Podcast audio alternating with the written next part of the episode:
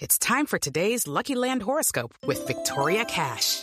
Life's gotten mundane, so shake up the daily routine and be adventurous with a trip to Lucky Land. You know what they say. Your chance to win starts with a spin.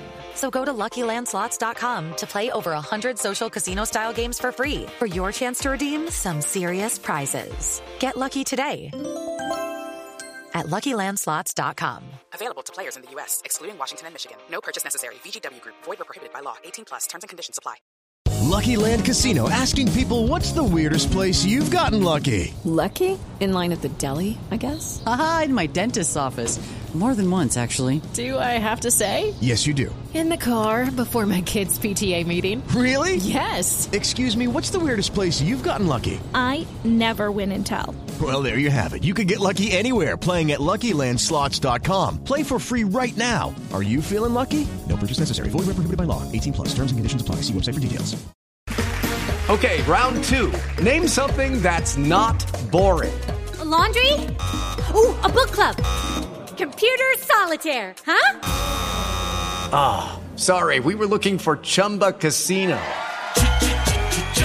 That's right. ChumbaCasino.com has over 100 casino style games. Join today and play for free for your chance to redeem some serious prizes. ChumbaCasino.com. No purchase necessary. Full prohibited by law. 18 plus terms and conditions apply. See website for details. Lucky Land Casino asking people what's the weirdest place you've gotten lucky? Lucky? In line at the deli, I guess? Aha, in my dentist's office.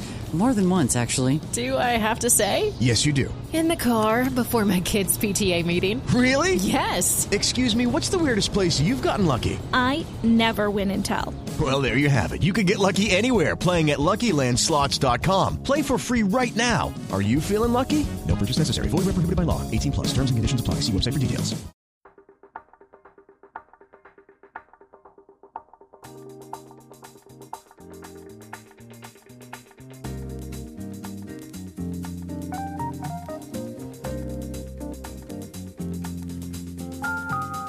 Hello and welcome to another episode of the Old Lady Speaks podcast on Black and White and Red All Over. I am your host Danny, coming to you for episode number 50. And what an episode 50 we have! Guys, did you have a good weekend? It was great. I sure did, uh, for non-footballing reasons as well, which I'll share later. But Uh oh, does it involve a ring, Chucks? ah, you follow me on Facebook? Yes. no, I haven't been on yes, yes, yes. I uh, we are engaged. Yes. All right. I actually missed the game. Hey, I actually missed the game for that reason. So. Ser- if there is Sergio, ever a reason you- to miss the game, yeah. Sergio, did you also uh, propose to your girlfriend this weekend? No, uh, I did not. She did get vaccinated though. so- Hey, that's good news too. that's good news too.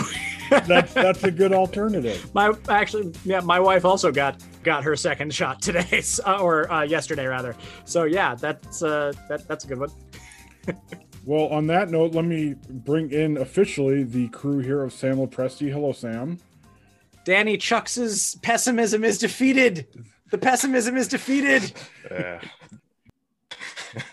We've got the newly engaged Chucks, who is hopefully more optimistic about his marriage than Juventus's title chances this Oh, season. hell yeah, I am. it's uh, not not difficult to be. So now, now definitely, uh, yeah, definitely a good weekend, and you know, cautiously optimistic about about Juventus. You know, wildly optimistic about my marriage, obviously. Well, congrats to you and Andre- Andrea. Obviously, we'll be celebrating, and we'll excuse you for the weekend you aren't on the podcast on the wedding day. yeah, you know, you gotta you gotta pick and choose. You know? yeah. During an international break, right, Chucks?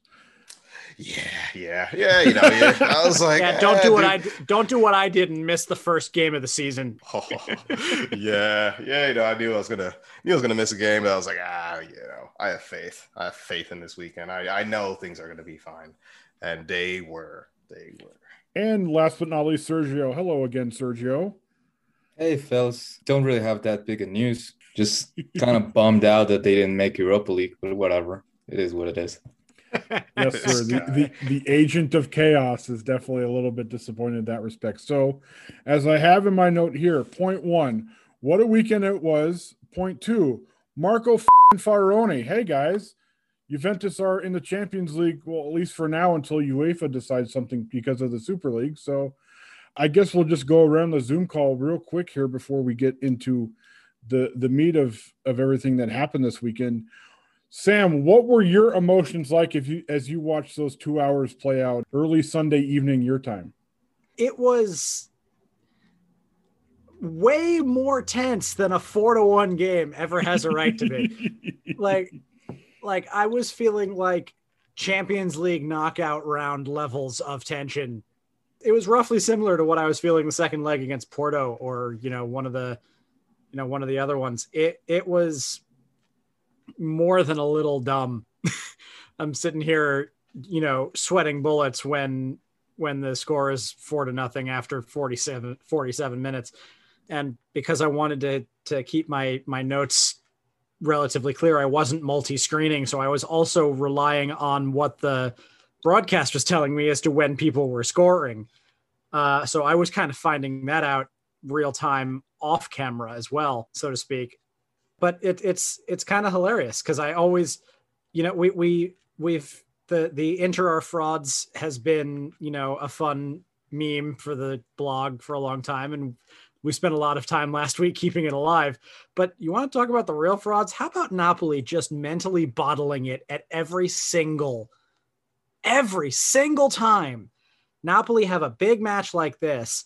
They just completely mentally, you know, just brain fart because I, I looked back on the game on the Napoli Verona game afterwards and watched portions of it, and they just weren't there. They were flat and unimpressive, and they scored their goal off a corner and then just let Faraoni run coast to coast off of a ball a lot, very much like what, what Wojciech Szczesny did for Juve's fourth goal, and just and just score at a at a at a run, and and there it was. Did I did immediately flip my phone on to the last couple of minutes after the final whistle in Bologna, and when Petagna hit that header, and I heard it hit the stanchion, I thought it had gone in for a quick second. And yeah. then I realized that it had gone over. And I, at that point, I was, I was still alone at home. And at that point, I out and out yelled for a couple of minutes.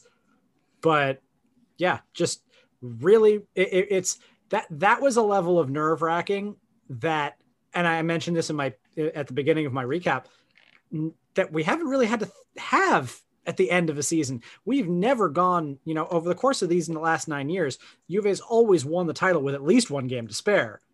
So it's just been, you know, to have that kind of tension on the final day was, it was a heck of a lot. And especially, you know, needing the other results to go your way, which they finally did.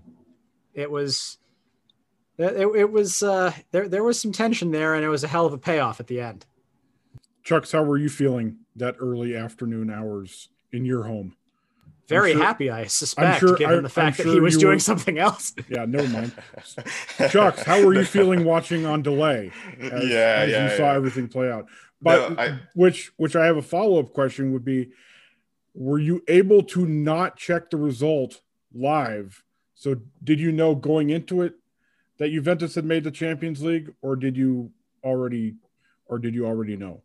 Well, so I did actually manage to basically follow the live commentary the last 20 odd minutes or so of live commentary. so i did yeah we were done a little early and you know we were uh, we were uh, she was taking a nap and all that so you know um, from uh, the overwhelming emotion of the day. Um, but uh, yes i did catch about uh, yeah last 15 to 20 minutes or so of the live commentary. So i was following the play-by-play yeah like you said sam i mean i can't tell you out of memory. I mean, I don't have any recollection of the last time in the league that it was this tense on a final match day, which really kind of brings back, you know, the good old days of uh, of like you know deadline day or not deadline day sorry uh, final match day drama. It's funny i'm so used to saying deadline day from transfers. Um, of you know final match day drama like that. Because the only type of tension similar type of tension we've had really was in I mean, of course, in the Champions League and like you know knockout games, which you know, of course, Champions League knockout games are always going to be tense unless you've blown out the, the first leg like you know four or five nil or something, which we never do. So you know, of course not. So you know that yeah, it was kind of a you know harkening back to the old old old days of final day drama, and it, it is kind of funny. I mean, this is kind of weird to say, but the one thing I remember thinking was that you know people were like, "Oh, thank you, uh, Hellas Verona," which obviously thank you, but I was kind of thinking like, well, no, not thank you to them because we tied against them one-one. If we'd won that game, they'd let us win that game. We would have had two points, and we we wouldn't have gone through all this shenanigans on the final match day. So no, thank you, Hellas Verona. It's, it's you getting back to what you were supposed to do. So well, there you go. A bit of a twisted. Uh, yeah, but a twisted perspective on things. but yeah, I mean, it was, it was absolutely it was dramatic stuff. I, I genuinely couldn't believe it. I, I'd accepted because the game that I was personally more focused on was the uh, Milan Atalanta game because I mean, I'll say it. I had basically written off the Napoli Verona game in my head. I, I you know, I'd written down completely off. So yeah, I was looking at the Atalanta against Milan game, and you know, first half was just sounded like it was calm, and then they got the penalty. I was like, oh, why? You know, I was like pissed about that. I, I you know, I was, again, I was just kind of reading back on all that, and then it was just still one 0 still one 0 and I was like, ah, Atalanta will, will they'll grab an equalizer, and then obviously I saw the Napoli score being equal or Hellas Verona equalizing, but I thought, oh, man, Napoli going to score a second goal. Like I'm like, I ain't, I ain't, I'm not even going to get my hopes up on that one. But then remarkably, they didn't, you know, and it just stayed 1 1. I was like, surely not. I was preparing myself for a 95th minute winner for Napoli. I swear to you, I was preparing for that so much. And it just That- didn't happen. It, it almost happened, Chucks. Well, it did almost happen. It almost Yeah, happened. Yeah, it did almost happen indeed. But yeah, remarkably, it didn't. And then you know Gattuso being sacked now, which I, I feel for Gattuso. He's he's I mean he's a good guy, and he I, I mean I think he's He'll land genuinely- on his feet. yeah, yeah, for sure. For sure. I mean, he really has done his best with this team. I think he's done a good job with Napoli overall. And, you know, again, he'll he'll land on his feet. Because it's funny because I do remember that one game, I think the Napoli the league game that they beat us in. I remember them uh, people saying like, "Oh, this was the game that might, you know, get Nap or Gattuso sacked," and then they won it. And I was like, "You're welcome. we saved your job." But yeah, I, and I also heard that De Laurentiis he had basically sacked him over Twitter. Like he just sent out a tweet saying like, "Hey, Yep. yeah, yeah," and I was Yep. like, "Man, are you serious?" You know, like not even supposedly he hadn't communicated an official statement or anything. He just put out a tweet first, and then you know, obviously all the official statements after. I'm like, really? Is that the is that the standards we've set nowadays? Like that's how things go. But anyway, I That- that- digress. that's the De Laurentiis standard. Oh yeah, yeah, exactly. That probably is him. But yeah, so here we are, you know, fourth place. Uh it's strange. I mean, never did I think, never did I think A, I would be celebrating a fourth place finish, and B, that I would be glad that we would be the beneficiaries of that relatively recent rule change of Italy getting four guaranteed spots in the Champions League. I remember looking at that and be like, "Psh, yeah, this if we'll ever need that. and, then, and then here we are. We're the beneficiaries of that, which is just, I don't know. It's the poetic just insanity of this season. It's yeah, it's been a trip. It's uh it's been quite a trip. Yeah, unlike all of you guys, I was I was not stressed at all.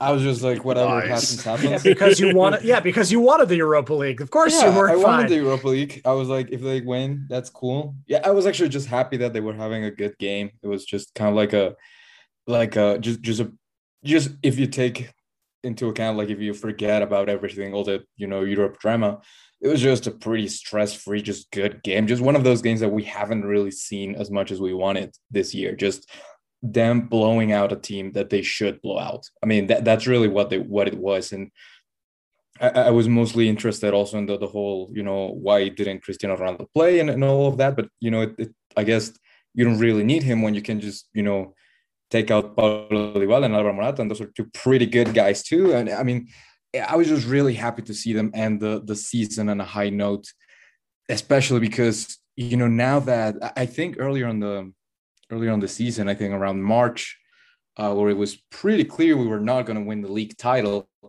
Uh, I think it was it was my opinion, and I think it was kind of like an opinion shared by a lot of people that follow the team that if we make Europe and win the Coppa Italia, and you know with how crazy this year was because of everything, that's that's fine. That's a decent result. That's a decent season. That's okay. And it's going to be interesting for me just just moving forward. Obviously, this this summer is going to be one of one of those summers. Looks like it. And that that they did manage to do that despite it all, despite all the you know all the lows, all the especially after the Milan game, where you know people were just losing their minds, myself included. Everyone really thought that that this team was cooked, and they came back. They you know they got the results they needed from themselves and from other teams. Napoli choked. Napoli did what they do, and and they're in the Champions League, right? I mean, I I think obviously we're gonna have a lot of, and I don't want to spoil what we'll, what we'll have as a blog coming coming up, but we're gonna have a lot of you know season recaps and season post mortems and whatnot. But it really is going to be interesting how you know how this season is graded if they do maintain the the Pirlo project. If they don't, it seems like you know if you you know, if you were on Twitter, it seemed like every other week it was like, no, he's definitely leaving. He's definitely staying. The same goes for Ronaldo. The same goes for Dybala. The same goes for pretty much everyone in the team. Like they're definitely staying. They're definitely leaving. It would just same flip goes for Agnelli. Yeah, it would just flip flop. If they won that week, then everyone was staying, and if they lose that week, then everyone's going. Like you know, who knows what's going to happen? So it's going to be an interesting summer. You know, just strictly speaking about this game, it was a good game. I enjoyed it. It was it was great to leave the the season on a high note. Great to see Carlo Pinsoglio get his minutes, which is a, a, great tradition that I hope that never ends. And he actually had a couple really good saves, which was just wow. He's not only just like a cool guy to have around, like he's actually a really good goalkeeper too.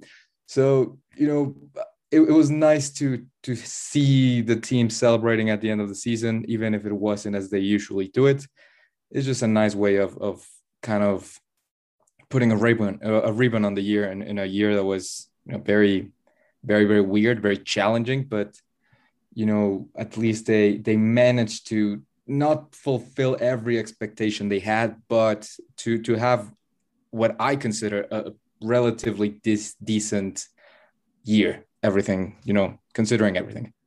Yeah i think the the interest the most interesting thing to me and you can tell that it's suddenly the off season is that now you're you're waking up and you're almost expecting news team news to be there. You're you're waiting for almost like when Juve were going through a rash of injuries at certain points of the season. You're it's like okay is the Pirlo news going to come down today?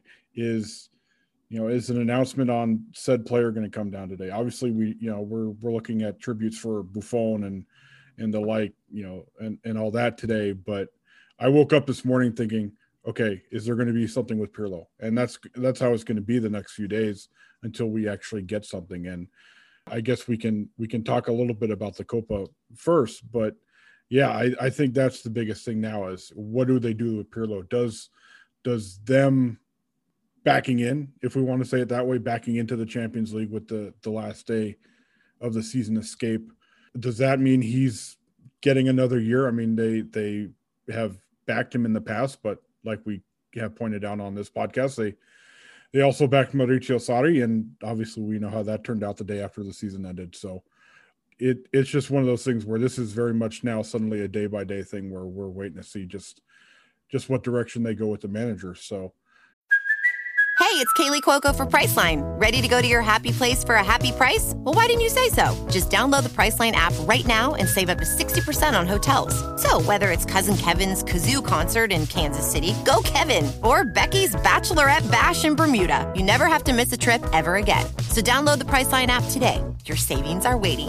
Go to your happy place for a happy price. Go to your happy price, Priceline.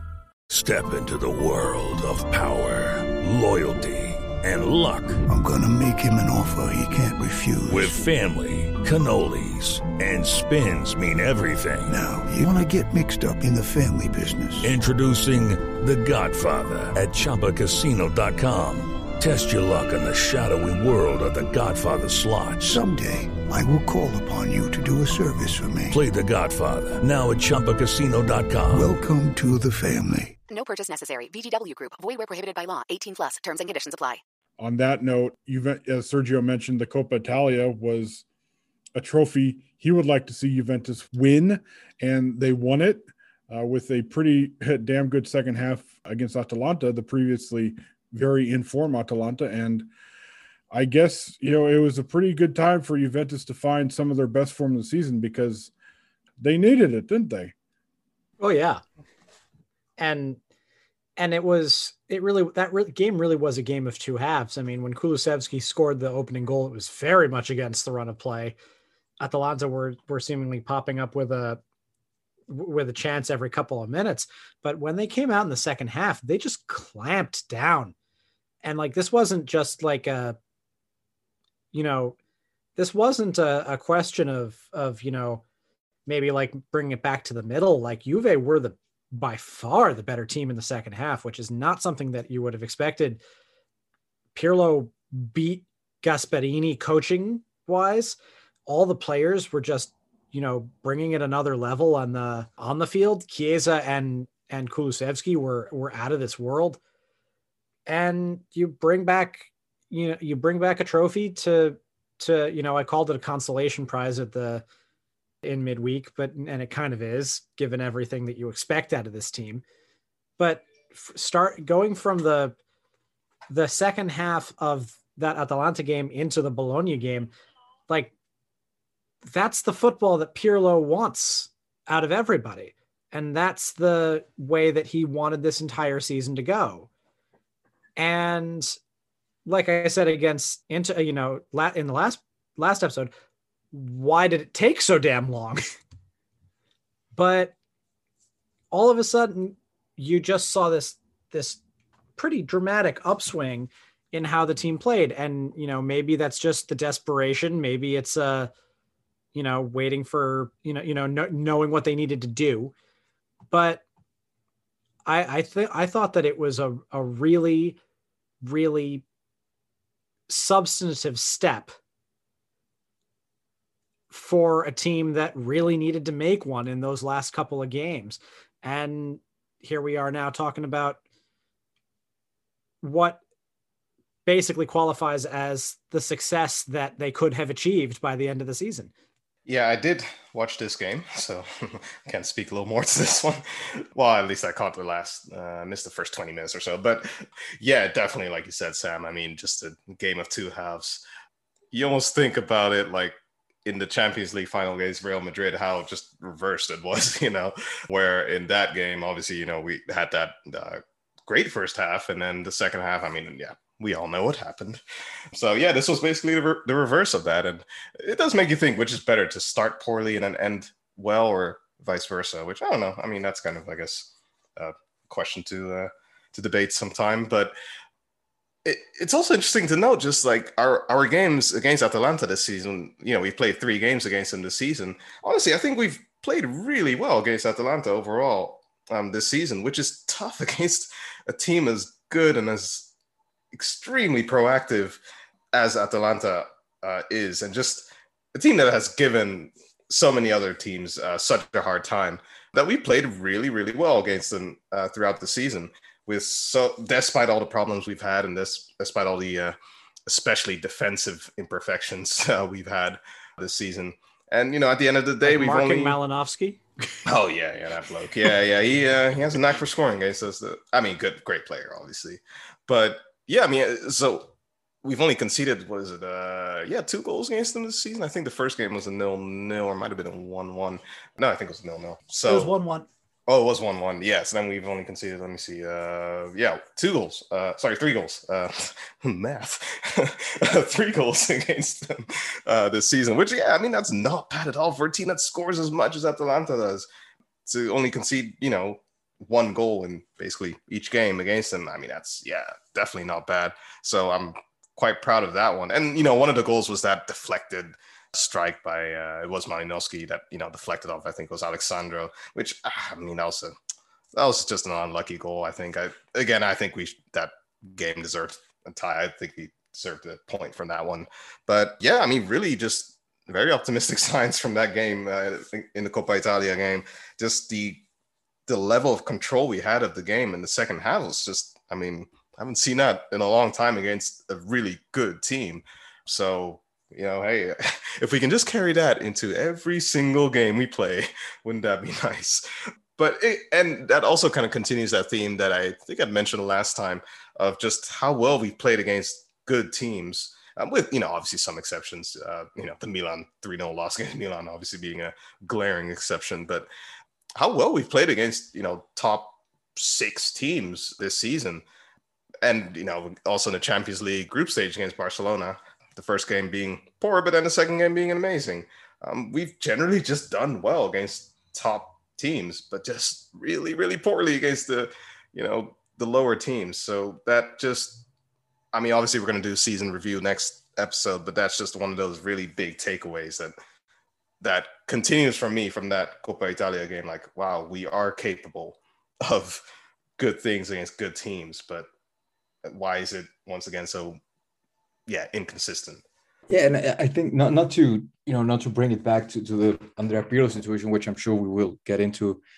Uh, I don't know if later on this episode or you know on, on the next one, but I think if you want to make the case for him as a long-term solution as, as the manager, you do look at his record, not only against good teams, obviously you know throwing out the, the Milan game, but against in their second go around because I think that was also a, a theme that that you could see with with this club in which they didn't do the best in the first um, go around against you know the the good teams. I'm, I'm I'm even including you know the you know FC Barcelona, which well, yeah, we might split hairs about whether or not they're a good team, but you know, we saw them really, really take it to Juve in that first game. Then Juve really took it to them in the second one, and we saw the same against Inter, right? Like in, in the first game against Inter, I would argue it was the, the one of the few games where they were just completely outplayed. And then in every other, you know, the next three games, it was two wins and a draw against the, you know, the the the now Italian champions. Uh, you saw the same against Atalanta. I thought that showed a lot of growth. That that final, that Coppa Italia final, showed a lot of growth from the team and from Andrea Pirlo himself because he, he the team just knew how to handle that game. They knew how to play Atalanta finally after two two times playing them. They knew how to how to beat them, and that was just you know hold hold the line in the first half, soak up that pressure, and then just blitz them in the second half when they're more tired because that's how Atalanta plays. And they they did it to perfection. Like I agree with you guys that this wasn't uh, one of those things that's kind of like half and half. Any team could have won. I think it, that second half, Juve completely took over. They completely blew them out, and and they were very like rightfully so the the pictures in that game. So I, do think that it's another game and it's one of those things that I, I mentioned in the graphic, right? Like, do you just make your season long evaluation of, of your project, of your players, of your coach based on the results that you got this last couple weeks or on a season long thing? Because Juventus really did close after that Milan game, which was an atrocity. They really did close out pretty strong and they had some of their best performances that we've seen from them in in the, in the whole year. I think that second half against Atalanta was arguably the best half that they they had in in the entire year, especially considering the, the opponent they were facing. And then the game that we were just talking about, the Bologna game, was also one of the better performances that we've seen from them. And it's Bologna, whatever, but we were seeing this team drop points left and right to teams like Bologna earlier in the year. So I, I just think it, it was one of those moments that you you definitely see the team and and see how they play and see how Pirlo coaches, and you can definitely talk yourself into. You can definitely talk yourself into okay, maybe there's something here. Maybe you know there is a chance that this could work out long term. So again, it's it, it was great for the team just because to lift a trophy at the end of the year. I think that's you know sometimes we as fans tend to you know minimize uh, you know certain competitions and we you know we say like oh the super Coppa is a glorified friendly and oh the Coppa Italia like who cares but but this does mean something for those players and this does mean something for for the teams like for example for a guy for like Federico Chiesa for example a young guy this is this first season that he's actually winning stuff at the senior level I think that means a lot to those type of players that to actually win something, to actually win a trophy. I think it builds a winning culture, especially for those young guys that haven't really been part of, of, of the success of this decade. So I just think it was it was a great game, and especially in the second half, as I said, and just a great way to close out the year. You know, despite and, and regardless, whatever you want to call the Coppa Italia, I, I think it's always good to to win trophies. And there's going to be a patch for next season in the Juve kit, which is good. We've had a patch for the last 10 years. At least that tradition, you know, keeps going. And you look at the, I think arguably the three guys who celebrated the hardest, not named Carlo Pinsoglio, after Juve qualified for the Champions League Sunday. Paulo Dybala, Leonardo Bonucci, Giorgio Chiellini. So just because they've achieved a whole hell of a lot, you could tell that this meant a lot to them too. And I'm not trying to, you know, throw shade towards Sergio, but you know, even even even the older guys were appreciating how how Juve closed the season. So yeah, it was it was pretty it was pretty impressive to see just how. I mean, we were we were talking about it after the Milan game on the pod. It was it it, it was it was sounding like a, uh, their season was over, their Champions League hopes were over, and the Coppa Italia, knowing how Atalanta was playing, was not all that optimistic. And look, four games later, Juve won all of them.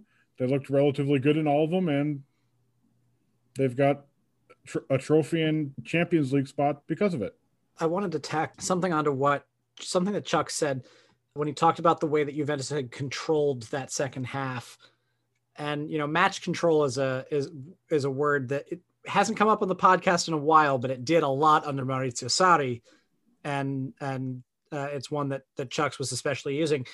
And we'd seen Juventus control games before but it was almost always in the reactionary in a reactionary way. The the first game against Lazio until that goal out of nowhere by Caicedo in stoppage time that knocked uh, that that that pulled a point out for Lazio. Juventus pretty much controlled that game. They hadn't let Lazio really threaten the goal, but they were defending and countering, defending and countering. The game against Roma in January, same thing. They very much controlled that game. Roma had very few genuine opportunities to score, but again, it was a counterattack game. It was a it, they were defending very much what Juventus hadn't, what we hadn't really seen Juventus do, except for maybe um, uh, uh, uh, the first half of the opening game of the season against Sampdoria, was to control games on their own initiative, was to control games with with an attack, with the ball, and with the and with that high the high press, and all of a sudden in the second half against Atalanta and especially in, uh, against Bologna, that was that that was how those two games ended up playing out was Juventus taking complete control and doing it by doing it themselves and not by hanging back and reacting to and playing defense and reacting to the way that the other team played. And they were even doing you could even say that that was in some ways what they were doing against Inter before Rodrigo Bentancur got sent off. And and that I, if you want to talk about like Sergio, you were saying the you know a growth a, a growth aspect of Andrea Pirlo and of the team in general. I think that is, I mean, obviously very belated, but that's something that I think you can hang your hat on in terms of looking forward. And if you want to go with this project, and of course there are a lot of variables about this project, you know, does does Andrea Agnelli survive the the coming Exor shareholders meeting, which I believe happens later this week, as president of Juventus, after everything that's happened with the Super League and and this season and the project in general the last three years? Does Pirlo survive as coach, regardless of who ends up running Juventus? But if you're looking at this project and saying we're going to keep this project going that's what you can hang your hat on is that all of a sudden you start seeing Juve actually taking control and doing it the way they want to take control. And if you can do that next year then you've got a team that you know with a few better players and maybe a little bit better roster construction can start making the, the people in Milan sweat a, a lot more hard. It's also pretty uh, remarkable, uh, as you're just mentioning with Agnelli, because Lord knows if we're even allowed to play Champions League next year, you know, which is just, yeah. There's yeah. the other, there's the other monkey wrench in the whole thing, but which is just crazy. Imagine going through all this drama, all this headache, all this uh, last match day drama just to be like, oh, sorry, um, you are you are dismissed. So that would be, uh, yeah, that'll be very painful. Plus, uh, with this uh, Serie I mean, I think the FIGC president said, you know, we might be expelled as well. So are we even going to play football at all next year? I mean, well, we're, we're taking point, a year off, Chucks, all of us. Yeah, yeah, I'll take a year off. Just go on, you know, play any Ibiza or something, you know. Hey. All right. Before we get to Twitter questions, wanted to uh, just touch on the off season a little bit. We were mentioning how a second ago, Sam was how just how many questions there are still lingering, even though Juventus had a very good weekend. So it, it seems weird to think that Juventus just did get into the Champions League, yet I believe it was totally football podcast I was listening to earlier today. They were talking about how so many see so many managerial positions, including Juventus, are just completely up in the air right now. And obviously, a lot of what Juventus does hinges on what they view a Pirlo. So I guess the long way of getting to it is: Do you think Juventus will keep Pirlo? Not necessarily. Do you want to keep Pirlo? take that one first. Uh, do I think yeah? So that's kind of a pragmatic versus emotional question, I guess. Like in terms of you know, do I think they will? That is pragmatic. Do I want them? Uh, that's the emotional kind of point. So yeah, of course, I'll take the pragmatic uh, answer, and I, and I imagine we'll expand on this in uh, later podcast episodes too. But yeah, do I think they will? Again, from a pragmatic point of view, probably yes mostly because of money, really. I mean, I, from what I know, Pirlo's pretty cheap as a coach. Uh, obviously, he just started. So that plus, I think Sarri is still on our payroll quite remarkably. I mean, that is the biggest stealth mission I've ever seen in my life. By the way, you should be an MI6 agent, Maurizio Sarri, because that is impressive. but fair play to him. Obviously, he's a contract, so I mean, hey, he's within his legal right to uh, receive the money. Um, so yeah, I mean, you know, from a financial perspective, obviously there's all the losses from COVID. Um, managers are, I've, I've, learned recently, apparently extremely expensive. Who knew? Um, I generally, that's something I never thought about. I always think about player salaries. I never thought about manager salaries, which is just so funny. But yeah, and again, alternatives. I know we mentioned Zidane last time around. I still think he's going to take a break, but I mean, I don't know. It's just kind of my hunch. And also, I think uh, Paratici, he's I think he did say that if Pirlo or if the, the, if the team makes top four, that you know he will keep his job. I think I'm pretty sure he explicitly said so. So I mean, hey, he'll have to stick to his word. No, I mean, we're we already have enough PR problems, so let's not get enough. Uh... He didn't. He, they didn't stick to to their word with Sarri last year, so yeah, that's uh, yeah, true. Talk is cheap, isn't it? yeah, right. But managers, as you said, aren't and I think that is going to have a, a a big issue. Like I think I mentioned this last I think I mentioned this last week on the podcast that Juventus over the last 2 years has spent 40 million euros or something like that on managers that weren't actually managing the team. You know, and unless Sarri picks up one of the jobs in in the Premier League or something, like I know Tottenham and Arsenal were both kind of sniffing around him, he's going to sit and collect another year's worth of salary for Juve and like you said chucks that's gonna you know that could factor heavily into you know do you want to pay even more dead money and add yet another manager to the payroll i mean it's not like you know it's not like anybody would be paying like you know conte money for Pirlo's replacement conte and to, to give you a sense of how much conte gets paid right now by by Suning. He gets paid more than any Juventus player other than Ronaldo. Uh, he gets 10 million euros. Wow. Damn, um, that's crazy. but I think also a lot of it has to do, uh, will have to do with, you know, what we mentioned before, what I mentioned before about Andrea Agnelli. If John Elkann decides to replace Andrea Agnelli as the chairman of Juventus, as the president of Juventus,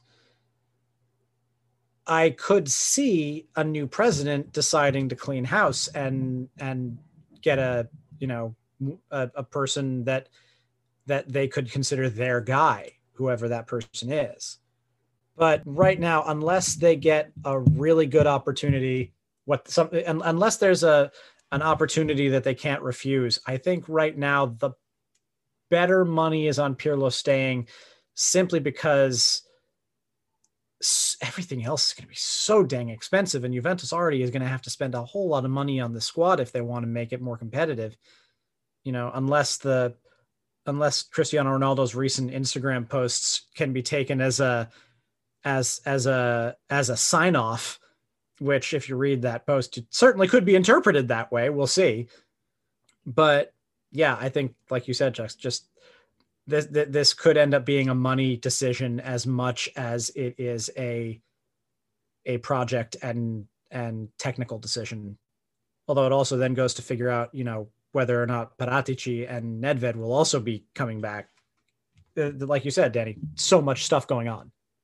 Yeah, I, I guess we're gonna go chalk here. I, I do think he's gonna stay unless, you know, and, and I'd be surprised if they were so just dumb and they just didn't let the Super League thing die. Because and you know, I'm assuming that that they're not gonna be just just yeah, just dumb and let the whole thing die and then next year's Champions League and Serie A. And I think because of that, it's just easier to to kind of give Pirlo another shot, to kind of get, give him a chance uh, for next season, especially because number one, I don't think there's anybody out there that would be an immediate upgrade it, it, at a reasonable price because you know we've heard about Allegri, we've heard about Zidane. I, I just don't see those names really panning out, especially the latest report by by I think Romeo Agresti that that Allegri is very much waiting for the Real Madrid job, and that's kind of like the only job that he would take on. Uh, I just who, who else are you going to bring on that's going to be you know relatively affordable and a clear improvement over Pirlo? I don't know Gattuso. Like, is that name really like is that really exciting? Not really. I, I think just because they made the Champions League, I think they're going to keep the project going. Whether or not that's the correct call, I don't know. I I mentioned it in, in the earlier graph back. I think if you really believe that that Pirlo is the guy going forward. I think you kept him even if they didn't make Champions League. And if you don't really think that he's the guy, I think you fire him even if they do make the Champions League, right? Like you make your assessment based on the whole season, not just because Napoli choked it away. So uh, just because of that, I think they're they're pretty like yeah, they're pretty much done for the moment changing coaches. I think Pirlo will stay. Whether that's the correct call, I guess time will tell. But at the very least, you're giving him a fair shot by giving him another season and actually having uh, you know a preseason actually having that time to work with the team and to actually have his own players i think i mentioned it before but if you want to you know try to defend the the Pirlo year the three guys that we know that he asked for that he actually wanted to be part of the team were Alvaro Morata, Federico Chiesa, and Weston McKennie. And at one point or another, those three dudes were arguably the best player on the team, right? Like at one point or another, all three of them panned out. So if you want to be positive and say, yeah, this project is definitely going to work out, is you give him a chance, you give him enough, enough season, you actually build the team for what he wants to do, and then see if if you know if he can if he can bring Juve back to to the Italian championship, right? So we'll we'll see. But I, I agree with you guys that I, I do think he stays. I, I do think he stays another year. All right, let's get to some Twitter questions here. First one will be an easy one and a quick fire one for all three of you guys from at Expendion. Who is the favorite for the Ballon d'Or? Is it Matthias de Ligt or is it Federico Chiesa? Chiesa. Second that. Wow, Dutchman going against his own guy. Uh, I'm a man of reason. yeah, I think Chiesa just because he's an offensive player, but overall, I think the lift is going to.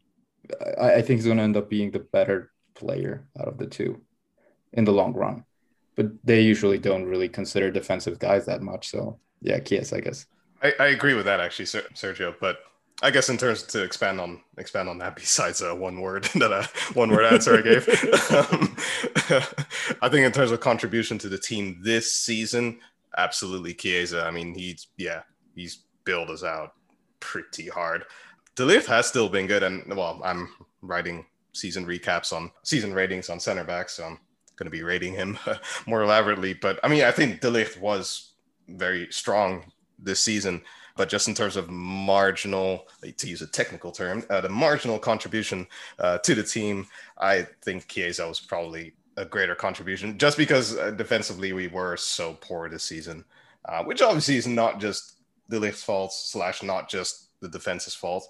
It's a you know a unit's problem, but yeah, I think Chiesa definitely a greater contribution.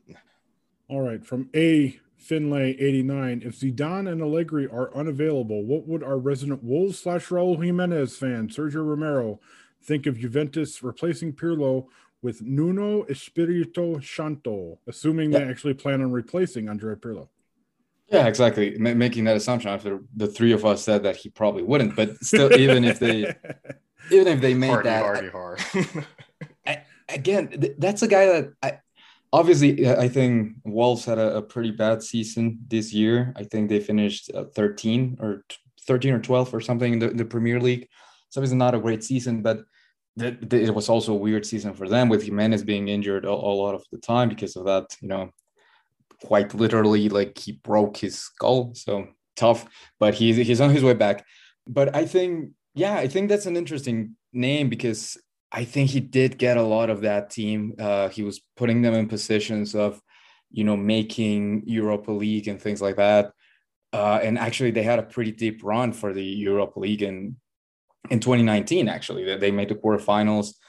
You know, which is usually not a result that you would expect from a team such as as as Wolves. They, they put a couple scares in the in the big clubs in in England. I think he's a good good manager for sure. But again, is he a clear cut improvement over Pirlo? I don't know. And even if you bring him in, you know, you're again, it's it's another coach. It's your you know fourth coach in four years. I, I just don't think they make that that decision. I just don't think they will take that risk unless there's someone out there who's an absolute slam dunk. Like if if, if Zinedine Zidane is available, they won't care that it's going to be the fourth coach in four years because that's exactly a slam dunk type of move that you make when that guy is available, right? But other than that, like other than a real, real marquee name type of guy, I just don't see them taking a shot on a guy like him when the economics are what they are and when it's you've already had a bunch of turnover. I just don't I just don't see it. Would would it be a horrible decision? No, but I just don't don't think it's it's it's something that it's in the cards. From at Hoodat858, I've noticed that Rabiot catches a lot of flack for his unfocused play at times, and it's warranted. But am I wrong for thinking that he should stay over the likes of Aaron Ramsey or Bentancur or Federico Bernardeschi? You are not. I've been banging that drum all season long. Go on and bang it. You are not alone. Hey now, He- he's he's I- he's he's the best one. I mean, he- I don't know if it's the best one, but I, I think he's just so talented and he's just been put in such a rough space. I I I I just hope I really really hope they don't let him go because he is exactly the type of player that can be a piece in a really good midfield.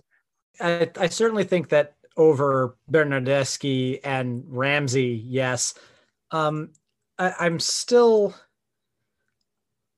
I, I'm still relatively intrigued by the idea of of what Bentancur might be able to do in a as a as an attempt at a bounce back year next year if he's employed as a straight up mezzala with a more capable regista behind him, a guy a, a Locatelli type guy, because you know it's clear that whatever Sarri wanted out of him in that position, he could do. But whatever Pirlo wants out of that out of him in that position is apparently different and a little bit beyond his scope. But if he were to, uh, you know, I I wouldn't. w- It would not surprise me if Bentancur had a bounce back season next year because I think he's I still think he is a very very good midfielder.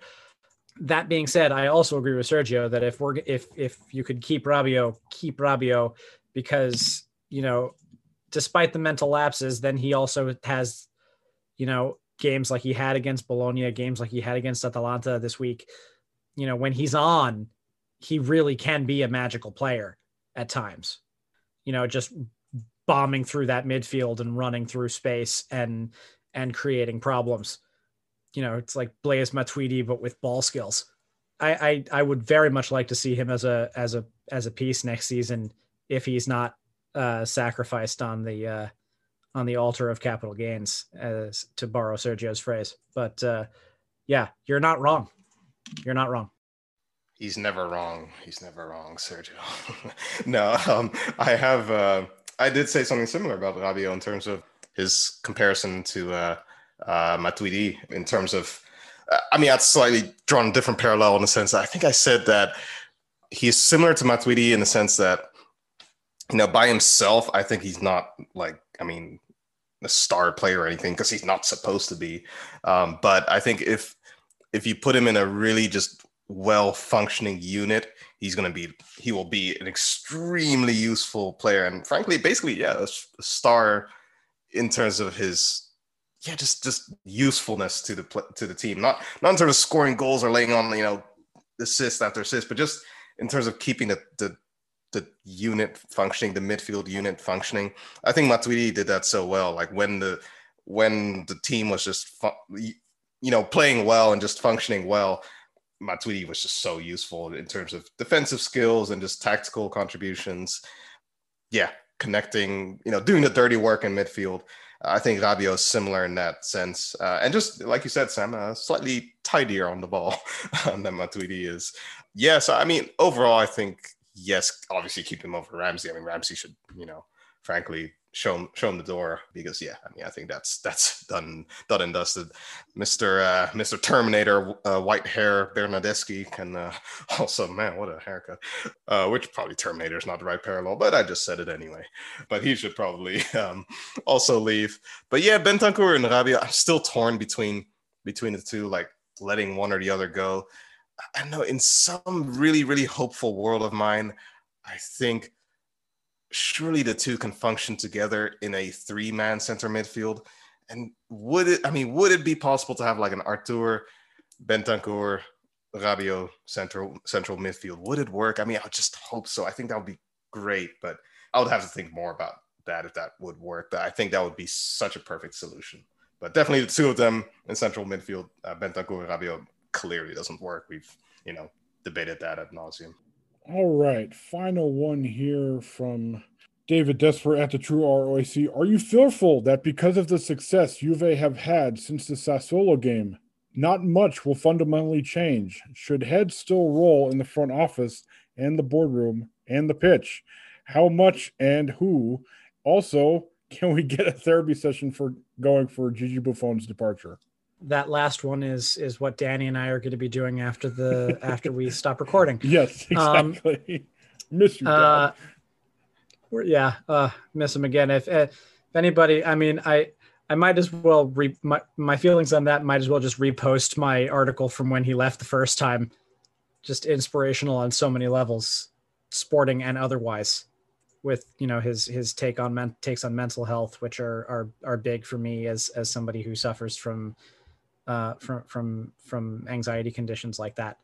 But as for whether or not heads should roll, yes, heads should still roll. Like Cyrilin, bring me his head. Specifically saying that specifically about Paratici, bring me like like you know holding it up and putting it on a spike. Um, I I think that Paratici is fundamentally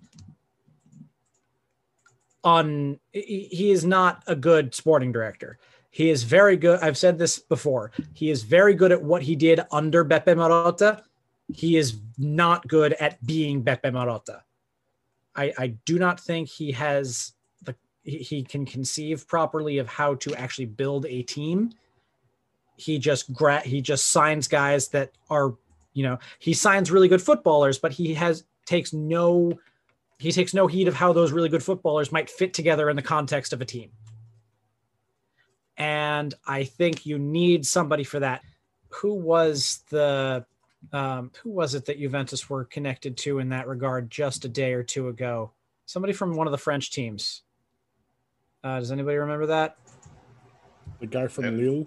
The guy from Lille. That's it. Yeah, Yeah, he's been connected with a lot of teams. he's he's he has been connected with a lot of teams, but and you know and also and you know Lille is not the the kind of like you know higher level you know buyer team type. You know you could you could say that there's all the the possible the the possible parallel is when you know Monchi came from Sevilla to Roma and he was you know conditioned at Sevilla to get guys, build guys up, flip guys, especially within La Liga. And that's kind of the attitude at Lille, even though they just won the title. That's you know that that's a Leicester City moment kind of uh, in Liga. But I'd like that. I'd like, or if you're gonna keep Paratici on the on the staff, the suggestion that maybe hiring Marcello Lippi as kind of an overall football czar that Paratici would report to. That's an idea that I could get behind. But he's got to be the he can't be the guy making the the decisions anymore in my opinion because I just don't think he I just don't think he has the con he can conceive of how to build a functional unit out of all the talent that that the team has. And I think do I think Andrea Agnelli needs to end up resigning just based on the the magnitude of the failure of the Super League alone? I think so. I just don't think you can fail that hard and keep your job. Yeah, I, I actually I agree with with Sam in the sense that should there be changes? Yes. Will there be changes? I I don't think so. Just because, especially because of what you said last time, in, in the sense of, I think if you don't ask Agnelli, which all the reports seems like he won't get axed. I don't think you. I think everyone's going to stay. I think they're going to run it back. Do they deserve to to get fired? Agnelli, most definitely, yes. You know, whatever your thoughts about the Super League is, the the matter of fact is that it just it went horribly for everyone involved especially with about you know especially with the three teams that were apparently still in the super league somehow like it's it's hard to really foresee something going worse than the super league rollout so i do think that that he should get the axe but it, just doesn't look like it will. But yeah i just don't see them making change like if, if agnelli stays stays and I, I just don't see them making any changes. I think they're just going to run it back and and give this give this one you know give this whole project another go. Is that the right call? Probably not but you know i i can i can understand trying not to rock the boat too much uh, but i do think that that they won't make any changes I, do i do think that you know they they won't rock the house too much i think the biggest domino apart from Agnelli is cristiano ronaldo yeah, that's true. If, if Cristiano Ronaldo decides he's he's done with Turin, then I think we will see major roster changes just based on the money that that frees up alone. That, not, um, not even the money. I, I, think it's also the and, expectations, right? Like yeah. if if you're if you're no longer a team with Cristiano Ronaldo on your team, uh, you're no longer like you know you're no longer the, all the massive expectations that Cristiano Ronaldo involves, you know, you're no longer ver- you know, you no longer have that. So I, I think that gives you a lot more leeway to kind of, you know, make those type of changes. I do agree with that. Have we figured out where his cars have gone? I don't know. Yeah. Not yet. Maybe they're somewhere in space with uh, Elon Musk's uh, Teslas. they're still floating around somewhere there, Elon. Still are. All right. On that note, we will wrap things up as I've been doing the last couple weeks before we officially go here. Shout out to the Juventus women. Perfect 22 for 22. Perfect season. So if you if you are wondering if a Juventus team will be wearing the Scudetto patch on their jerseys next season, yes, they will, and it will be the Juve women. Speaking and, of, did you see how fast the uh, the Coppa Italia thing got onto the new shirts at the J, on the J store? That, that was, was, very uh, fast. They're they're they're quick with that kind of stuff. They uh, they know that's where the money lies. Let's just say that. So, twenty two for twenty two, and a proper send off for manager Rita Guarino who uh, stepping aside. She got a 5 1 win over Inter in her finale. So I think it's always a good day when Juventus can beat Inter. So thanks for a great four years to her and for the Juventus women, another dominant season in Serie A. So On that note, thank you all for your Twitter questions as always. Shout out the couple people who asked about Pirlo staying or going. Obviously, we touched on that before we officially opened up the Twitter question window on on this episode. If you want to send us a Twitter question, feel free to uh, send it over to us at Juventus Nation.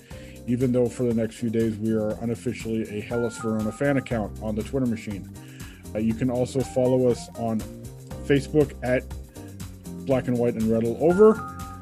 Same thing goes for Apple Podcasts and all the other podcasting platforms. If you listen to us on Apple Podcasts or iTunes, feel free to leave us a review and all of that good stuff. So, for the final time in the 2020 21 season, say that three times fast.